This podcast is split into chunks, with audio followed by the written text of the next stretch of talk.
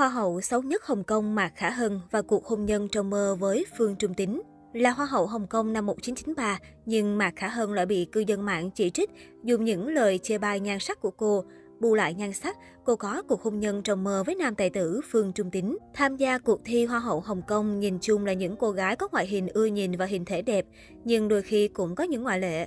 Đó chính là cuộc thi Hoa hậu Hồng Kông 1993 khi Mạc Khả Hân là có thể vượt mặt Quách Khả Doanh sắc nước hương trời, Lâm Lệ Vi đoan trang sắc sảo để giành chiếc vương miện danh giá từ cuộc thi. Chiến thắng của Mạc Khả Hân tại Hoa hậu Hồng Kông 1993 đã gây tranh cãi rất nhiều, thậm chí nhiều người còn cho rằng Mạc Khả Hân là Hoa hậu xấu nhất.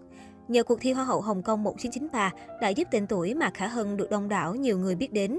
Trước sự chỉ trích không bằng lòng của khán giả sắc đẹp, Mạc Khả Hân từng thẳng thắn chia sẻ việc giành ngôi vị cao nhất của Hoa hậu Hồng Kông là một điều hạnh phúc và không vui đối với cô. Bởi vì đoạt danh hiệu quán quân Hoa hậu Hồng Kông là hạnh phúc cũng là vinh dự, nhưng không vui khi bị khán giả gọi là Hoa hậu Hồng Kông xấu xí nhất.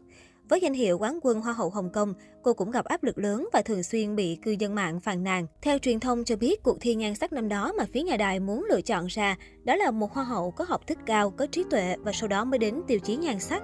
Hơn thế nữa, giữ vị trí cầm cân nảy mực năm đó chính là ngôi sao võ thuật Thành Long. Nam diễn viên cũng rất thích thí sinh có bằng cấp cao nên đã bỏ phiếu cho Mạc Khả Hân. Bởi khi đó, Mạc Khả Hân từng tốt nghiệp đại học danh tiếng ở Thụy Sĩ và là trợ lý nghiên cứu sinh vật, thông thạo tiếng Anh, tiếng Đức. Sau khi đăng quang Hoa hậu, đây cũng là bàn đạp để Mạc Khả Hân bước chân vào TVB, tham gia các dự án phim ảnh của nhà đài. Mạc Khả Hân được nhà đài giao cho các dự án phim ảnh. Tuy nhiên về nhan sắc không nổi bật, kỹ năng diễn xuất cũng bình thường nên cô khá mờ nhạt, khán giả không mấy ấn tượng. Sau 5 năm chỉ đảm nhận các vai phụ tại TVB, Mạc Khả Hân đã rời đài và trở thành trợ lý cho một công ty xây dựng. Nhớ lại sự thay đổi nghề nghiệp này, Hoa hậu Hồng Kông 1993 Mạc Khả Hân từng bày tỏ, Tôi không thể thích nghi với cuộc sống công việc này. Tôi nghỉ việc sau 3 tháng. Sau khi bấm thẻ thời gian của mình, tôi sẽ lẻn vào phòng tắm để ngủ trưa trong 20 phút.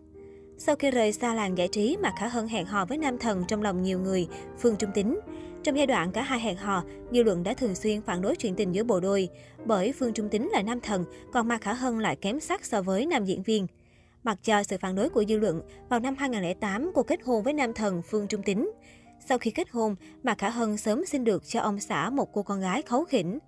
Phương Trung Tính đã thừa nhận không để tâm đến những lời đàm tiếu về nhan sắc của vợ hay những ý kiến cho rằng bản thân thiệt thòi khi lấy người vợ kém xinh đẹp cũng chẳng tài năng. Có thể trong mắt nhiều người cô ấy không xinh đẹp nhưng bà xã tôi có một nhân cách rất tuyệt vời. Chúng tôi rất hợp nhau, rất rất hợp nhau. Đó như là duyên phận vậy. Người đàn ông quyến rũ của màn ảnh xứ cạn thơm nhắc về bạn đời. Kể từ khi trở thành một người mẹ, Mạc Khả Hân sống khá kín đáo, tránh xa ánh mắt của công chúng.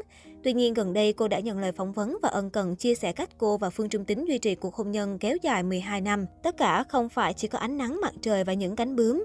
Chúng tôi khá khác nhau khi nói đến công việc. Con đường và tốc độ của chúng tôi khác nhau, mà Khả Hân nói. Để duy trì cuộc hôn nhân của mình, chúng tôi thực sự cần phải hòa hợp với nhau. Anh ấy là người thường bắt đầu những cuộc tranh cãi. Tôi không thích tranh cãi và nhìn anh ấy khó chịu. Cựu Hoa hậu Hồng Kông 1993 chia sẻ thêm, yêu nhau 12 năm và 14 năm kết hôn.